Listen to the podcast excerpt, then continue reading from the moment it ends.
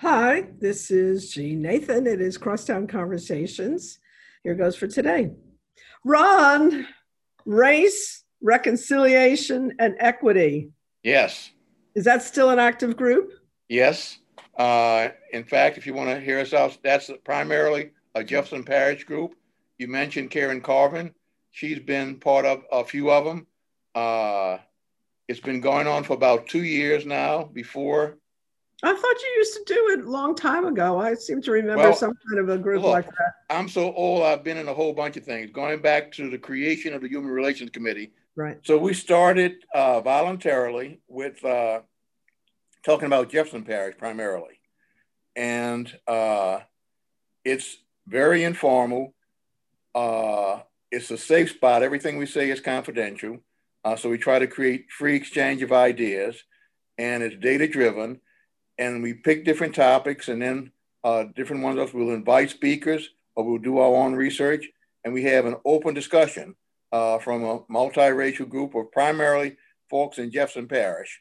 Uh, and recently, the Jefferson Parish Foundation, which is, I don't know exactly who they are, but I think they're part of the United Way, they hired a staff person to, to help uh, sponsor this. Yeah. Okay. So I know you all haven't talked since what happened yesterday. Uh, right. Yet, that's correct. But I'm sure that you can um, share, first of all, your own perspective. Uh, and I, I know it's going to be a little bit redundant because I think that the response to it has been almost universal, except for a couple um, folks like that Hawley guy. So um, I hope that um, um, you you can share with me um, some of your thoughts on what happened, but um, in particular, I'm interested in the accountability issue. I think this um, idea of the 25th Amendment is a is a um, you know is a pipe dream that's not going to happen. There's not enough time. Uh, you can't get two thirds of the Congress to do it. The cabinet he's gonna is gonna shuffle out old guys and bring in new flunkies. So it's not it's not realistic. So how do we deal with the accountability issue? How do we deal with going forward? And how do we deal with reconciliation? And to what extent? I mean, there's a lot of people who feel that most of the 74 million um, are racist and I would agree that probably a majority are, but I also think that there's a percentage of that group that um, are disenfranchised, disillusioned, uh, don't have jobs, manufacturing jobs are gone, family can't go to college, all that. And so they are um, frustrated and angry. And if you look at history, every revolution has been driven by people who um, don't have a future. Mm-hmm. So I know that that's not a popular point of view, especially not in Louisiana, where we've um, suffered um, maybe more than most. I don't know if that's true or not, but certainly a lot from uh, uh, pure racism. Enough of what I have to say. You you give me your thoughts. Well, obviously, you know, you, you raise some valid points and they're very complex. You know, 74, 75 million people who voted. I agree with you not all of them are racist, okay? Uh, but it's about fear. And Donald Trump and his rhetoric has stoked the fear among the racists and ordinary folks who are suffering, suffering economically, suffering in the culture wars who have different views from us. Those of us who voted for the 78 million, we have to be aware of this. And the challenge is going to be how do we at least keep the doors open for some reasonable people so that we're not a country that's divided 50 50, okay? Because we're divided 50 50. And that's going to lead to a lot of things concerning uh, not classifying all those 75 million as racist, but trying to find common ground. And there's going to be a battle within the Democratic Party. We got to that. There's going to be some progressive members of our party who want instant accountability, you know, want uh, prosecution of Trump and all his people. And again, I said uh, accountability is important, but we're in a situation similar to what happened in South Africa, okay?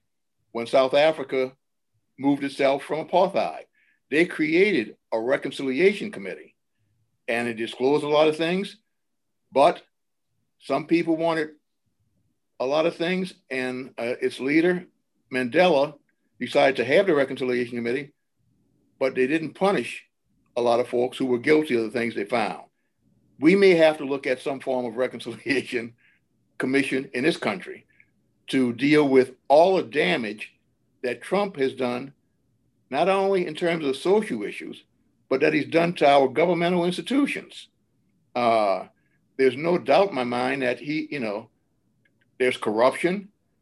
You know, he destroyed. I used to work for the Justice Department Civil Rights Division, and not only Civil Rights Division, which is always controversial, but he destroyed, you know, the Justice Department. Entirely. You know, he's he's he's he's damaged our court system for for decades to come.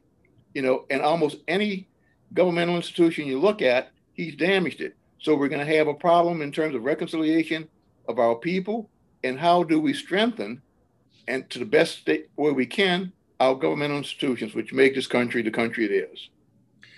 So if, if, if you're to speculate, I know that you had to get past what was happening yesterday it was hard to get past it. I mean, you couldn't do anything else. I, I, tried to work all day and night yesterday doing something I was on deadline with, but um, you know, in my ear all day and night was uh, what was going on. I had MSNBC on and the whole time, and and uh, it was hard to. But you had to have been thinking already. I know that the kind of person you are.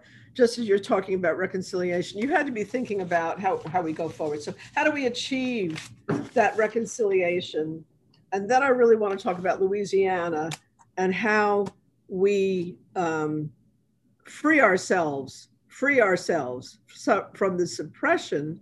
I would say not just white suppression, but just the Republican suppression of um, any kind of democracy in our state. So uh, let's do part one.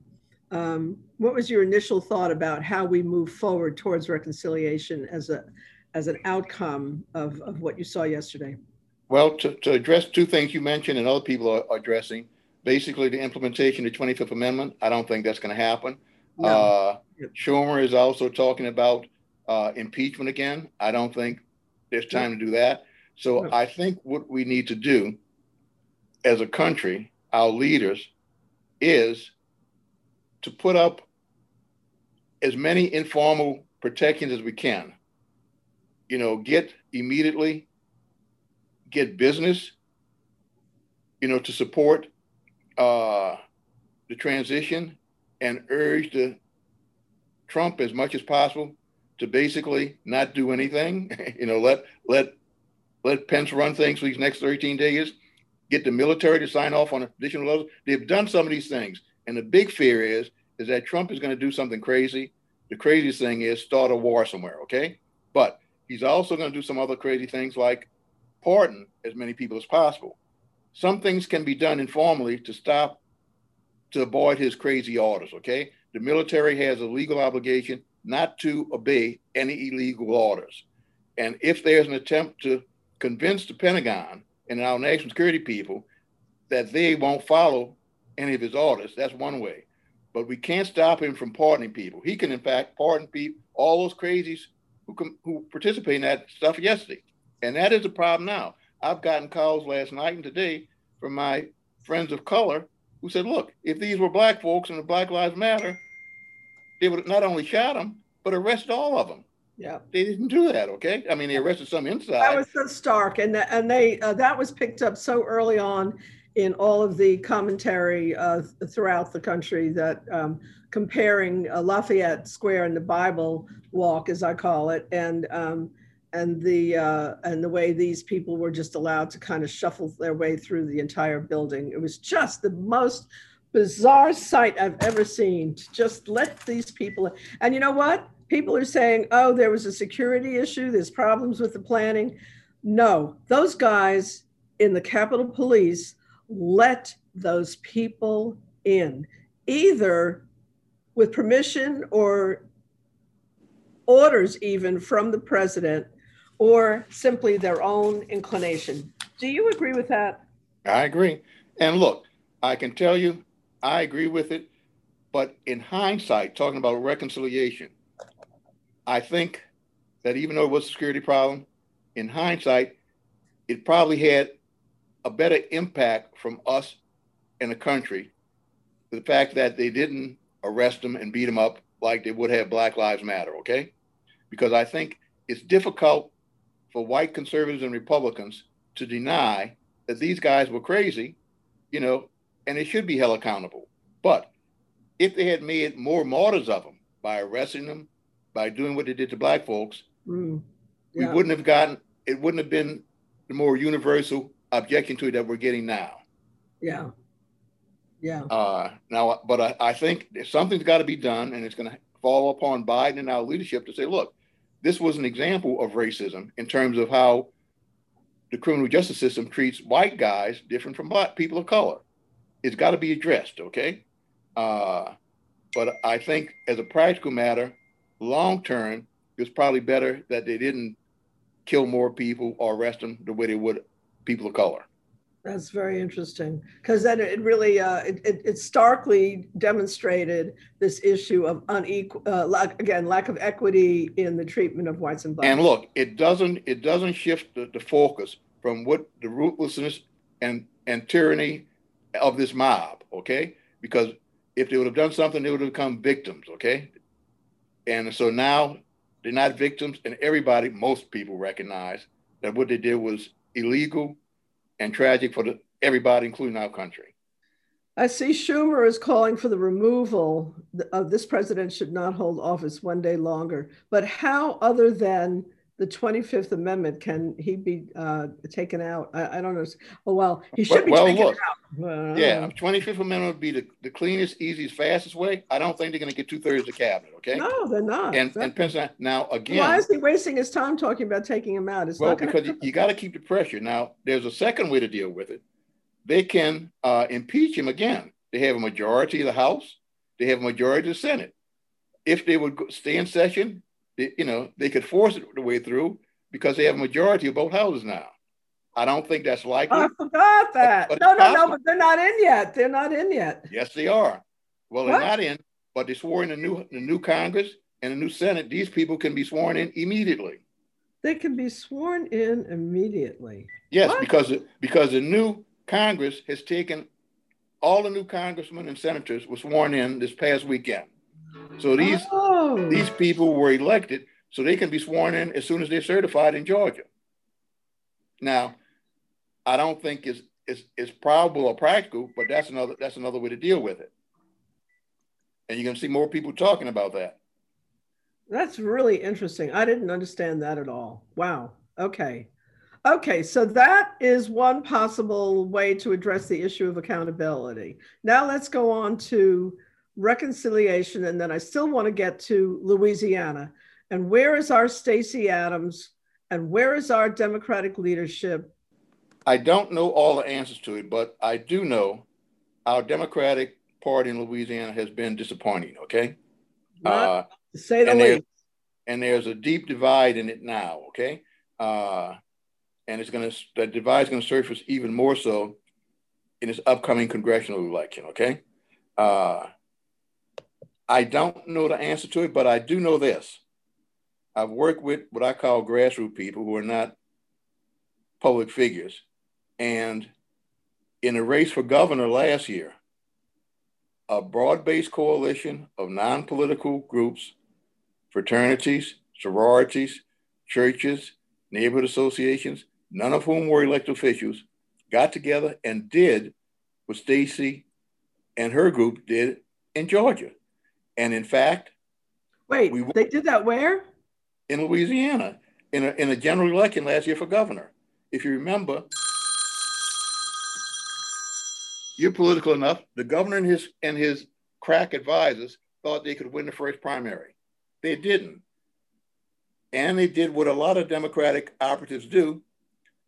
They took the black vote for granted, spent all their money on TV media, and didn't put any money into voter registration or voter turnout.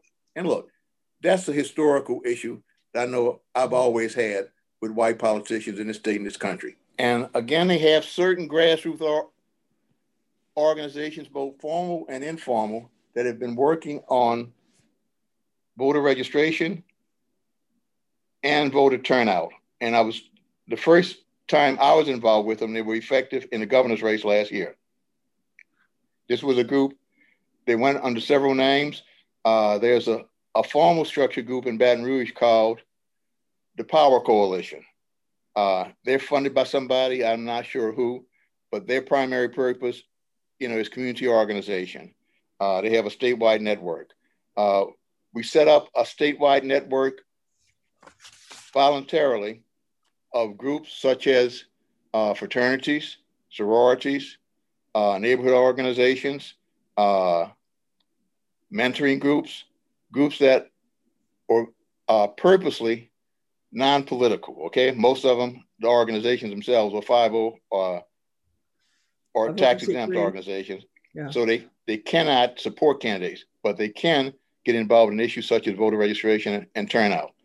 They were extremely effective in the governor's race, and because of their efforts, just like what happens in Georgia, where in a general or runoff election, turnout usually goes down. In last year's governor's uh, runoff election, turnout increased. White turnout increased that based on Republicans' actions, but more importantly, black turnout increased. And the governor won by 45,000 votes. And in the first, in the second congressional district alone, he got an additional 49,000 black votes. So there's no doubt that the effort paid off.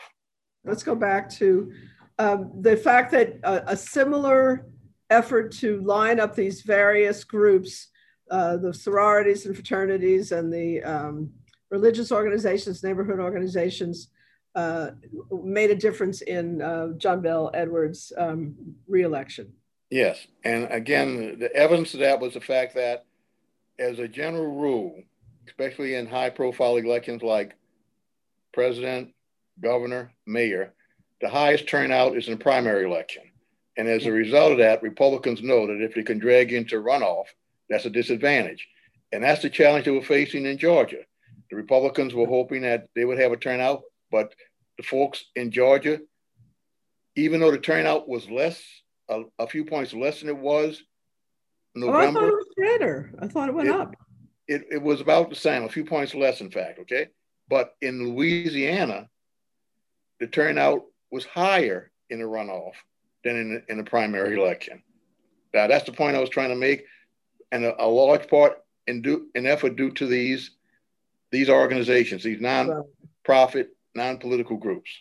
But the people who were organizing that, again, that was not the Democratic Party. That's right. That's the point I wanted to make. Okay, that's the point I want to make. I want to say where where is where's the meat? Where's the Democratic Party in the state of Louisiana? What is going on? I have never seen. I, I'm not going to say I've never seen, but it's it feels like there's just no real energy behind the leadership of the Democratic Party. Well, and you're right. And no, you're right. I agree. And, and here's what I see. Okay, the Democratic Party is split. Okay, obviously, right now, the Democratic Party means basically uh, black elected officials. Okay, the only white elected official you have in the state who are Democrats is the governor, and I think maybe uh, Paul Connick and Jefferson Parish. So white white elected officials, Democratic officials, are dinosaurs. So the party, in fact and in perception, is perceived as an African American group. And when our friend Karen Carter was the uh, chairman, there was a lot of division in the party. In fact, when the governor first ran against his first pr- primary election, there was some friction because Karen didn't support him initially. Okay. And he remembers that. Mm. And he put up a slate to oppose her. And even though Karen didn't run, I think she didn't run because she knew she probably couldn't win. So the governor put his people in charge. And again, the governor is successful because he's taken a very practical but conservative approach to the Democratic Party, uh, i.e., you know, he supports, uh, he's against abortion. Uh, he's a strong supporter of the Second Amendment and gun rights. Things, important issues to Democrats nationally that if he would have run as a typical Democrat, he probably couldn't have won. Not to mention support for the petrochemical industry That's right. It's a commitment to the past and That's not the right. future. So he's and not the typical Biden, Democratic Party. He's not a progressive by any means. But as a practical, realistic sense, he probably could not have won if he didn't take those conservative positions he took. But the downside to Democratic Party is not is that even though he's the governor, he's not the best person to lead the party. That's the point I was trying to get to. Why not? Because of his positions. I mean, just yeah. think of, you know, he won by what I call default. You know, black folks who believe in in environmental equality, women who believe in uh, choice, you know, uh, folks who believe in gun control. We had no choice, but he's not going to be advocate for that. So as a, result, we have this tension in the party where even though the Republic, the top person in the state should be the leader, he's not the he's not the first choice of a leader on important issues to women and minorities. How do we get out of this? How do we how do we get some fire in the bellies of Democrats going forward? How do we count? How, how do we do what Georgia did? I watched Georgia do this, and we have a higher black population in Louisiana than in Georgia. Am I right? Am I right yep. about that? Mm-hmm. Yeah. Mm-hmm. How, how, can, how can we not do what Georgia did? Where's well, our Stacey Abrams? That, that's right. We need a Stacey Abrams, okay? But as I was telling somebody over the weekend, because you were saying, you know, what do you think? A lot of people are talking about this. Georgia is different from Louisiana.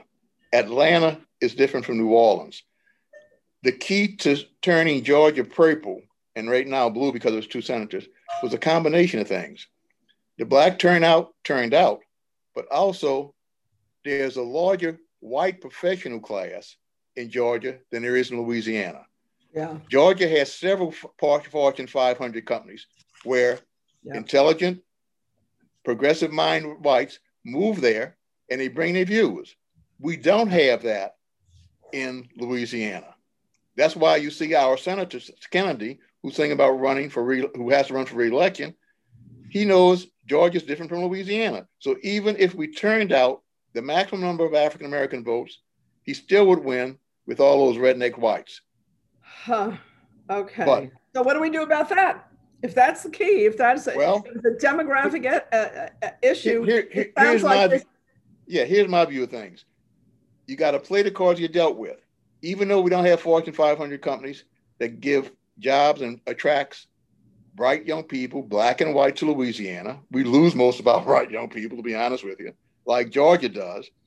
We have to play the cards we're dealt with. And you're right, we have to basically get our Democratic Party to be a more aggressive leader.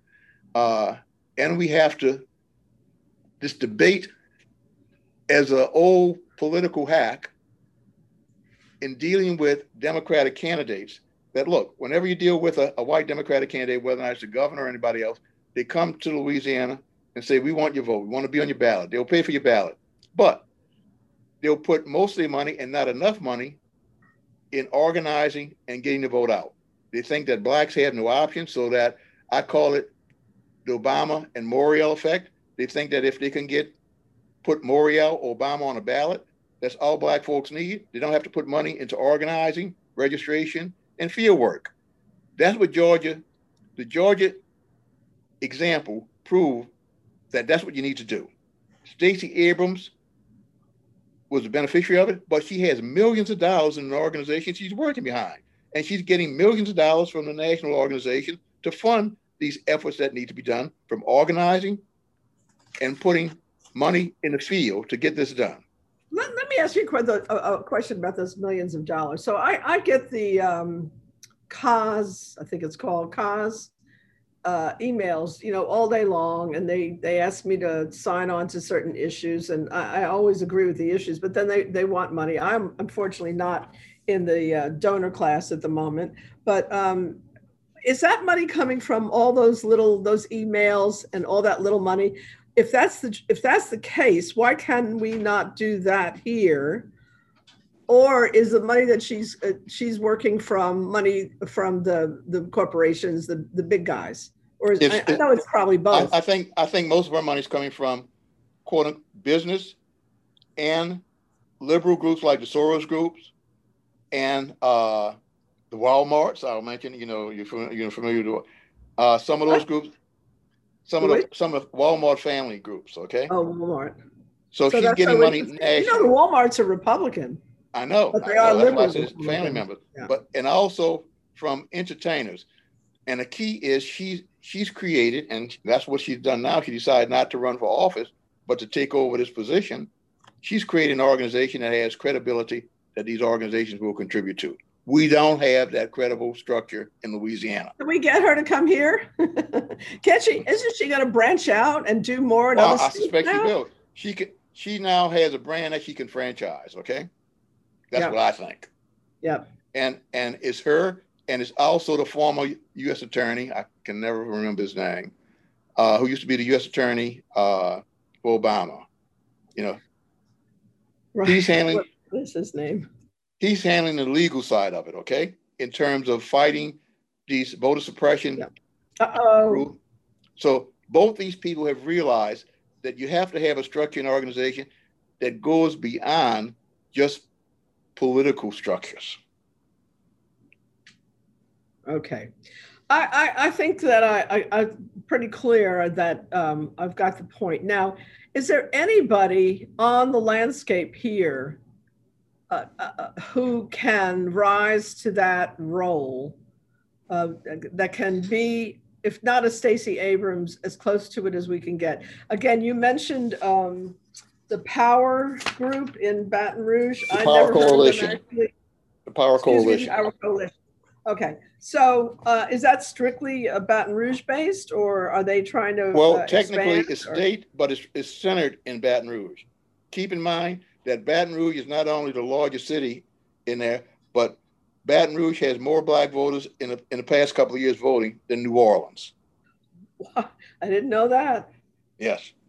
I'm learning a lot from our interview, uh, Ron. I really, I really appreciate you sharing with me these perspectives. Now, um, all right, so next steps. Um, let's let's be very precise. How, how do you view the key next steps right now um, coming out of the accountability issue, the reconciliation reconciliation issue, and um, organizing uh, more effectively in Louisiana? So bring that down to a soundbite for me. uh, the soundbite business. Sorry. yeah. No, I think short term. No, like like uh, uh, uh, what's his name's? Uh, it's the economy stupid. So what what is it in our case now? Well, well, it's a field work. Uh, you're saying really stupid. Yeah, it, it's field work, but it's also the next two weeks are going to be important. But I, I think it's going to be crucial for for Biden to have an aggressive hundred day plan, and his plans got to first include obviously dealing with this pandemic. Look, the pandemic is real. It affects people, and unfortunately, it affects poor people and people of color more than anybody else. I've had two family members and scores of friends who've had the virus. And I have some white friends in Jefferson. They think, you know, they don't think it's a big thing because they don't have any people close to them who've been that's where the rate it. that's why the rate of infections in Jefferson is now higher than Orleans. That's right. I made that point to them recently. You're absolutely right and they're criticizing our mayor, uh, our governor, and my friend, the parish president Jefferson, but they're doing the right thing, and I hope they stick to it. But getting back to the national thing is, there's got to be a reconciliation process. There's still a lot of tr- mistrust, and the black community, whether or not it's in Georgia, Louisiana, South Carolina, they're going to look for something in return other than jobs and positions for people of color in the administration. That's going to be crucial. And would we have to do, who are friends, you know, keep pressure on on a Biden administration and develop local structures to deal with these issues? So, so Ron, let me share with you for just a minute um, a, a my focus. So, my focus is on um, updating our economic development thinking in the state of Louisiana, getting away from the old school um, addiction to um, the drip of, of, of, petrochemical jobs and, and return on investment from our um, all of our incredible uh, incentives that we give them and, and try to develop those industries that we have some other uh, important resources in. So I'm a major component of the creative industries, our entertainment people, um, obviously the culinary and, and musicians, but all of the other innovative categories. Um, we were an innovating state. We did a lot of innovation in our early days, and we need to get back to that in all of the fields. But the creative industries, for me, doesn't mean just the arts. It's not just um, uh, visual performing and media and design. Those are the key literary, culinary. But it, it really uh, uh, goes into our science, our environmental. Um, we should be leaders in dealing with the environmental crisis because we're, as they say, the canaries in the mine. We're being hit harder than most other places. And why aren't we doing more to deal with that?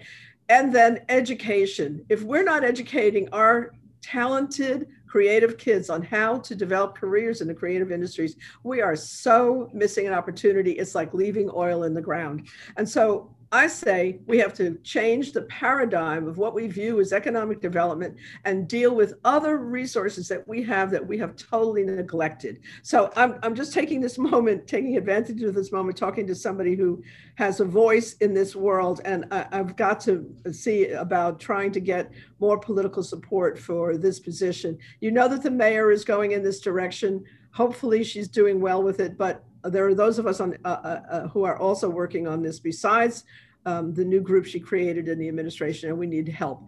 Ron, I need to be a part of your your group. I, I want to be invited, please. Um, well, what I'm going to do is shameless you, request, but I need to you, be a part of your group. Can you send me your email address again, and I'm going to put Absolutely. you on the list. Okay, send, send that to me. And I, I, I think we usually have it on the third Thursday of every month. So I think our next meeting which we do by Zoom, is January 21st. And, and what time? 8.30. 8.30 in the evening or morning? No, in the morning, a.m. Morning, okay. and okay. I know the, the primary topic we're going to talk about, but we may change because of the world's going crazy. What was scheduled for the topic was public education in Jefferson Parish. Oh, okay, well, public education in Jefferson Parish and in general, we've got to, you know, I have a program called Creative Futures where I try to train high school kids to uh, who have creative interests on how to build creative careers, and I really want to talk to you about that. And maybe another uh, meeting down the line we can. Oh yeah. And look, let me just dovetail into it because I think you're right. I think Louisiana. I can't see your mouth. Oh, Louisiana is uniquely positioned, and I think environmental issues, not only global warming, but related to right. are going to be water's going to be a big issue. Absolutely. You know, how how we deal with environmental justice is a big right. issue. You know, and I think there are opportunities for us to do it. There's going to be a lot of political and economic opposition to it, but already, if you look at certain things, you see the big petrol companies already looking at change. They are. They're they, going in that direction, and we're going to get left behind if we don't. That's right. That's right. right. We should not be left behind. We can use this to create an economy that you're talking about. Right. So I, I agree with you 100. percent We're gonna. I, some little drag tag groups I work with get opposition because people say talk about the jobs, but there's opportunity there if we take advantage of it. And again, I think one, in addition to folks like you, I think it's important some kind of way to incorporate and include the academic community, the universities in it. Okay. Right. I, you know something. I worked um, in the Dinkins administration in New York, and there was a whole push to do uh, to to take better advantage of all the universities in New York, which they weren't doing actually. This is the beginning of the '80s that I was up. I'm sorry, the '90s that I was up there, and and and there was a realization that there was more to be done using the um, the uh, the capacity of the of the educational institutions. We have a lot of universities in in this yeah. region alone. I think um, they're underutilized. And, yeah, and we need to do more with it. I um, you made me feel much better. I have to be honest. Uh, coming out of yesterday, it was really a horrible, horrible day. Uh, I'm feeling much better. Although I, I do always say that there's nothing like a crisis to pull back the curtain on the underlying issues that we were not paying attention to, for one, and two, to spark the counter pendulum, move of the pendulum towards getting important things done that we weren't getting done. So maybe this will be motivating for all of us. And um, I I, uh, I understand that uh, you, your practice may be um, not as active as it was before, but I sure hope you're going to remain active politically, and I look forward to partnering with you and your group. Um, we've got to move things on here because Louisiana has too much to offer to just roll over and let these the red mob dominate and keep things down. We have too no, much to offer. I agree. Look, as I said, I'm all and harmless person now. I said uh, I have not. I, I spend more time in my my interest now, my grandkids, and I said, uh, you know, whenever I, I see some of my old friends like you, anything I can do to help, okay? Anything I can do to help as well. Thank you, Ron Nabon. This has been uh, an important conversation for me. It really uh, brought my spirits back up, and I'm looking forward to um, taking advantage of a really hor- horrific moment. So, well, look, uh, here we go. Enjoy talking to you and seeing you, okay? Great. Thank Take you care. so much.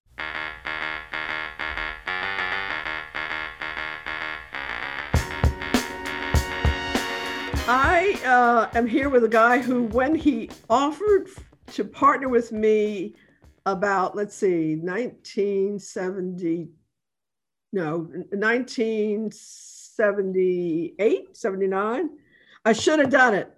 And I've regretted it ever since because um, he's quite a uh, genius, a form of genius, and he's a media guy and he knows how to get a message across. And so I was really anxious to talk to him today about how we are going to reach those people of the 74 million who are reachable. Um, a lot of people feel that most of them are racists. I, th- I, think that's probably true, at least from the standpoint of being economically threatened by anybody else um, and, and wanting to maintain some kind of white supremacy. However, I think a lot of them are also people who um, have been crushed by the technological revolution that we're in and, and have, um, have suffered from both parties failing to address the importance of bringing along people of the lower and middle classes into the tech age through education, through training, through uh, trying to make sure they have entree to what we used to call equal opportunity, the basic principle of our country. So that's my standpoint on this. But um, Gino, let, let me hear from you on, on can we reach them? And if so, how? I think we can. I hope we can. I think we must.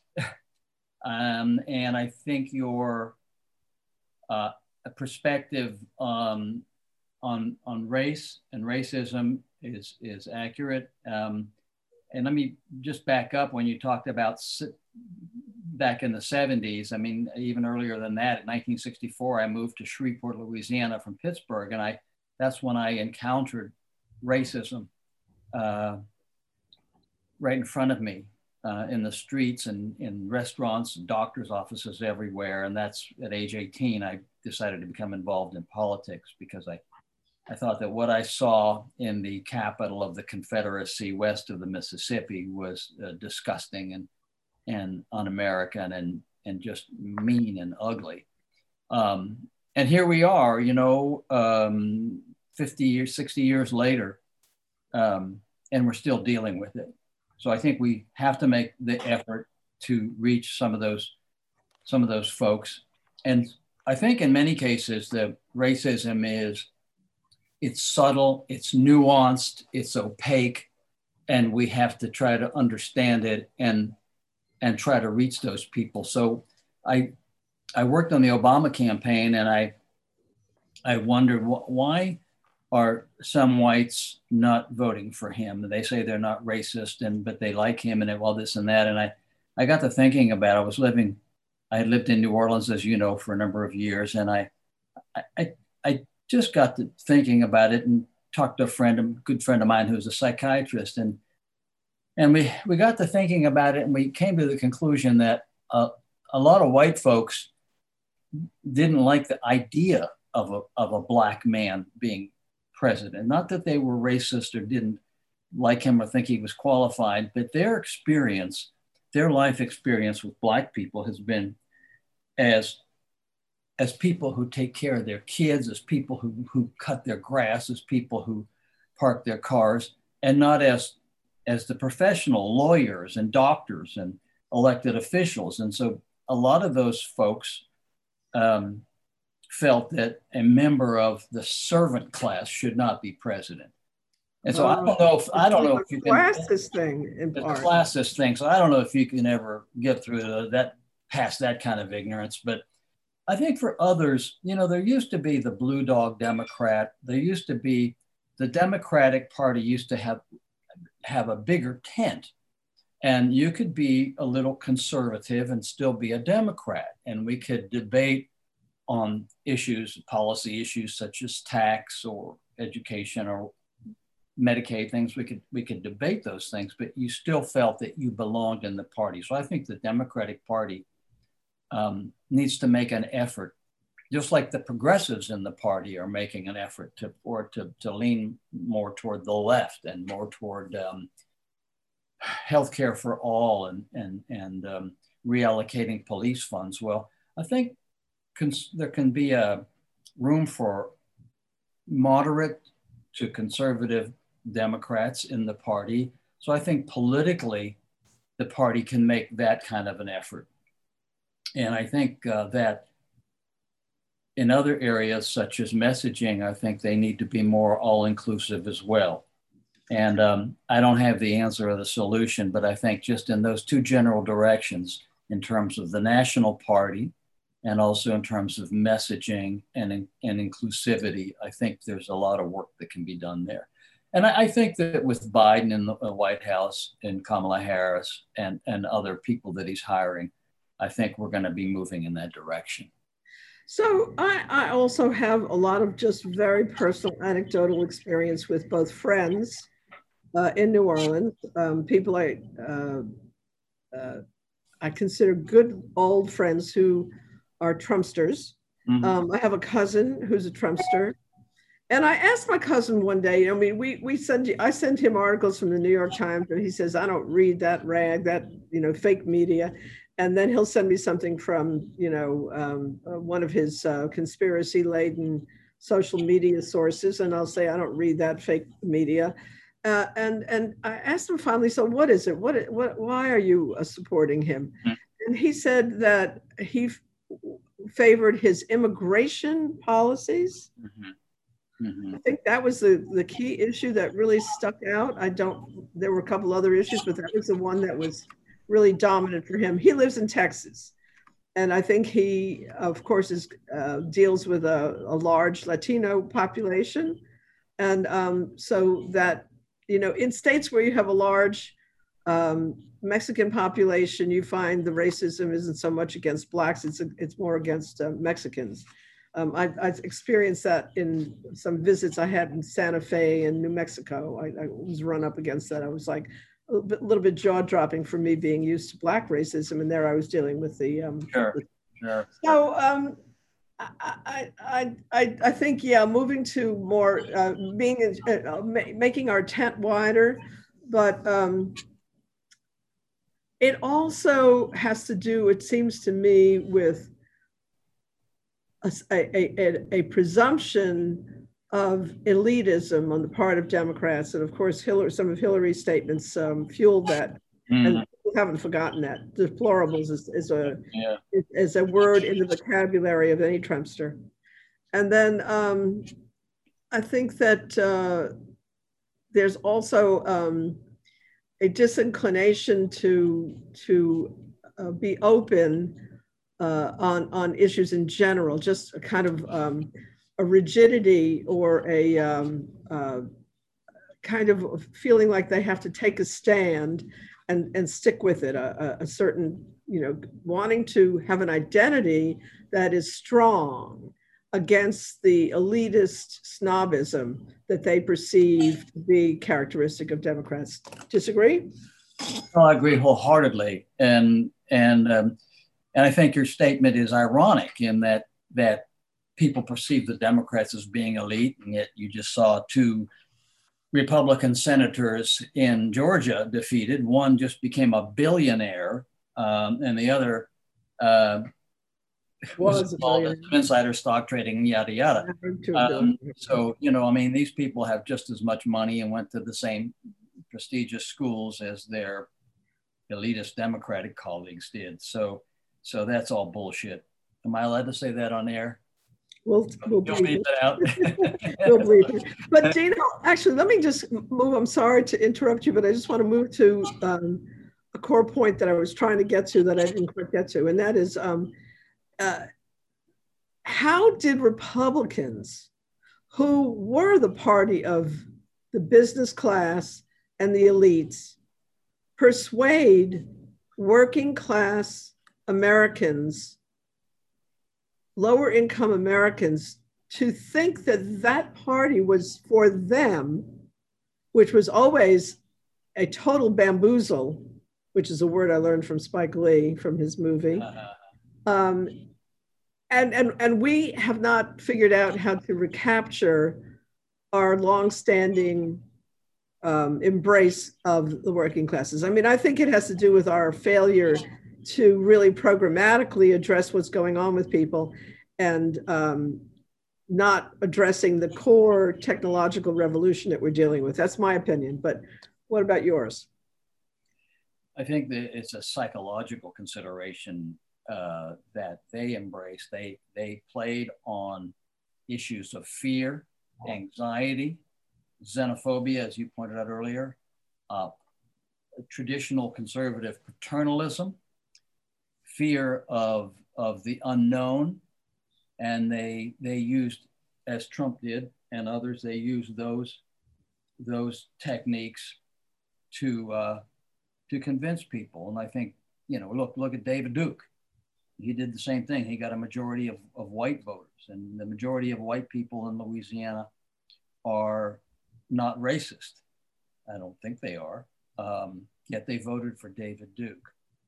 So, you know, the psychologists will tell us that there is a fear and flight syndrome that um, politicians can manipulate. And uh, neuroscientists will tell us that the, the amygdala of extreme conservatives is different than that of more progressive people. And that that's where empathy lies and, and compassion and concern for others. Um, so maybe there's something going on that, that we don't understand as, as political, as applied political scientists, but that is more scientific and, and, and brain related. I don't know.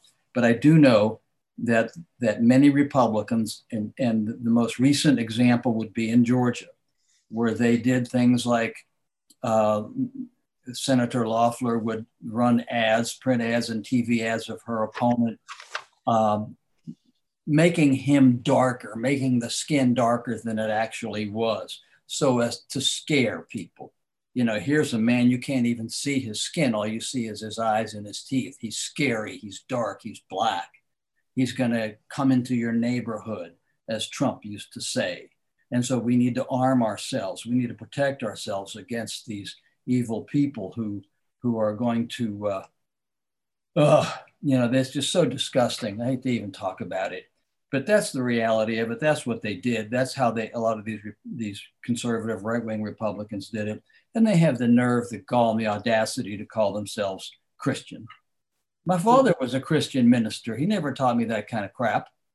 Yeah he taught me you're supposed to care for people all people especially those who are less fortunate than you. You're supposed to love everybody.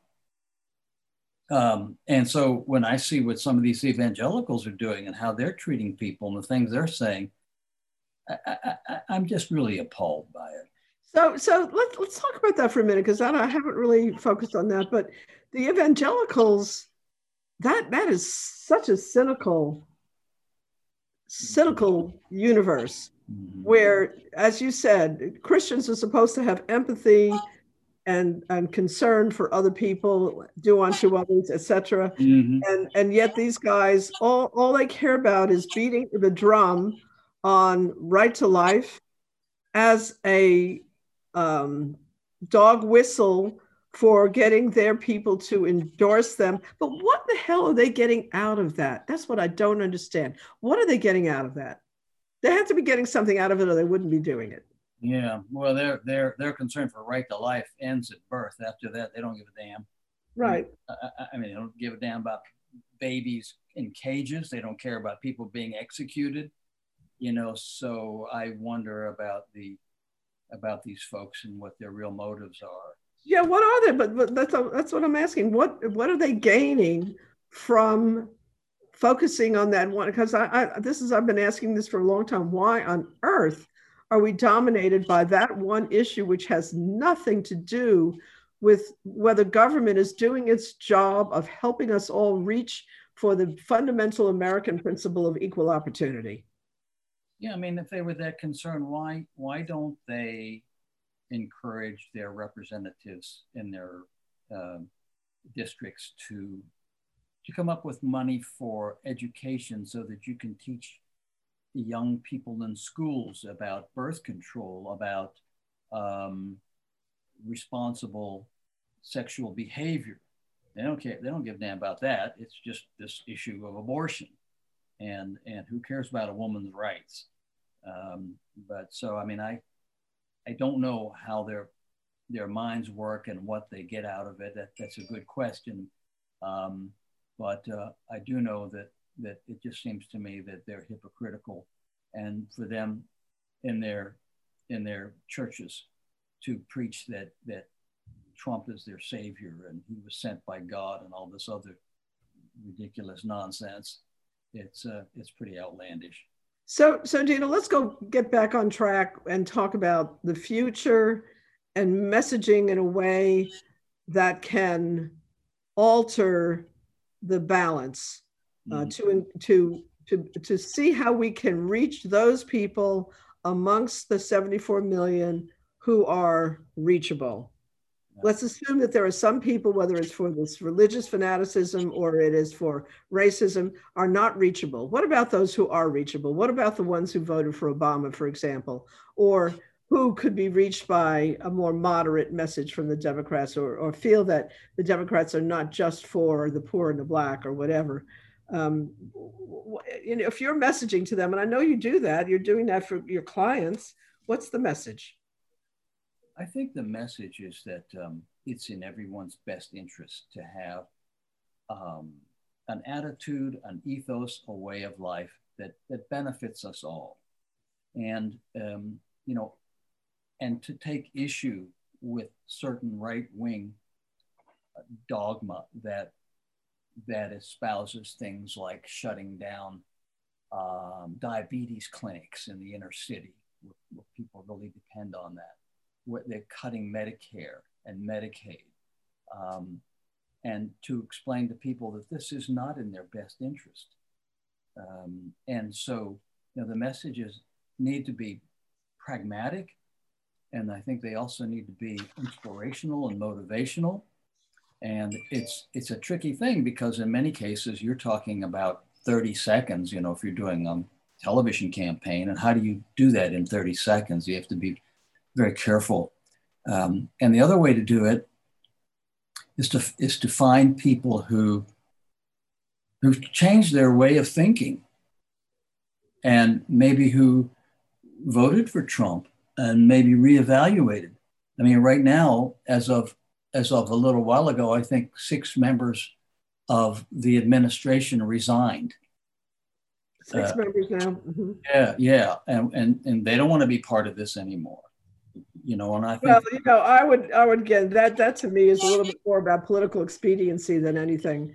Um, so they they see that uh, they see the whole Trump um, machine maybe going down, and they want to jump yeah, off. Yeah, they're rats off a sinking ship, and I, I yeah, think that, that exactly. they that that they have created their own political purgatory, and that history will judge them unkindly, and that many of the voters in their districts and states will treat them unkindly in the next election. So I think that that the disgusting, outrageous visuals from yesterday, and I'm just 10 miles upriver from where it happened at the Capitol.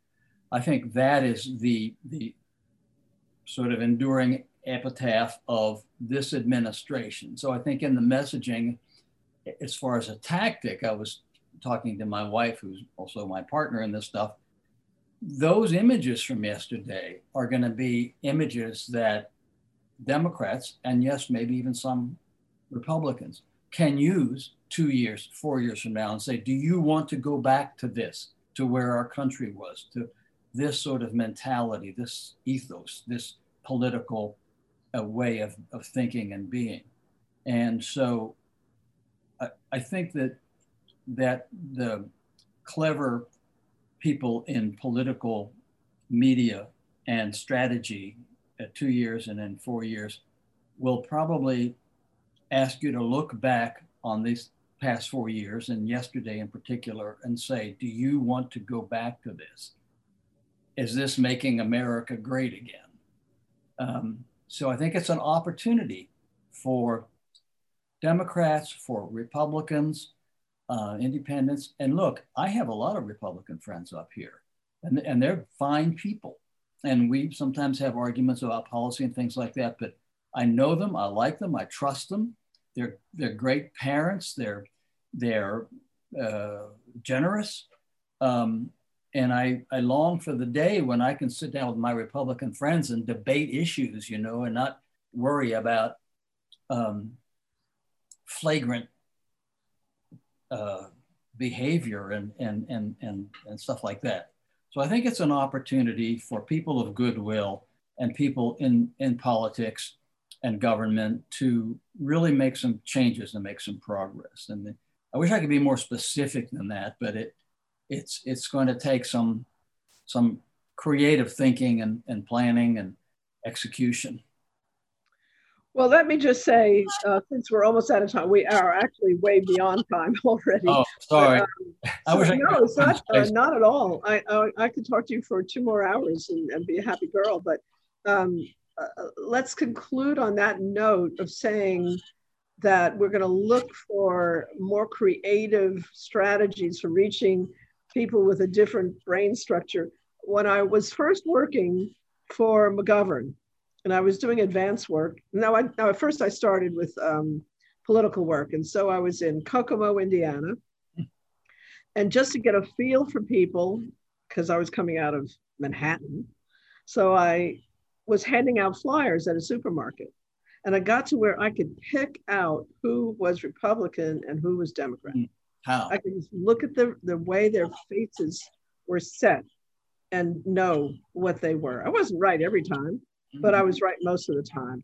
And that goes back to we were talking about the possible kind of genetic issues. But I think that um, it may be that seeking this more empathetic position is going to win, especially if Biden does programmatically strong things that will make a difference. If he just gets up there and keeps saying, hey, we have to be civil and uh, be nice and nurture and blah blah blah and he doesn't do anything and that takes me back to the kind of the clinton days i was not a big clinton fan because i just didn't really see the democratic policies i saw republicanism light so i just hope that he will really get some kind of very strong economic development program going I want to check in with you again very soon. So let's make this a regular thing if you don't mind. Maybe I'd love to. I'd love to. Thank you you know, every few weeks or so, I'm going to check in. So be thinking about how you're going to tell me we should be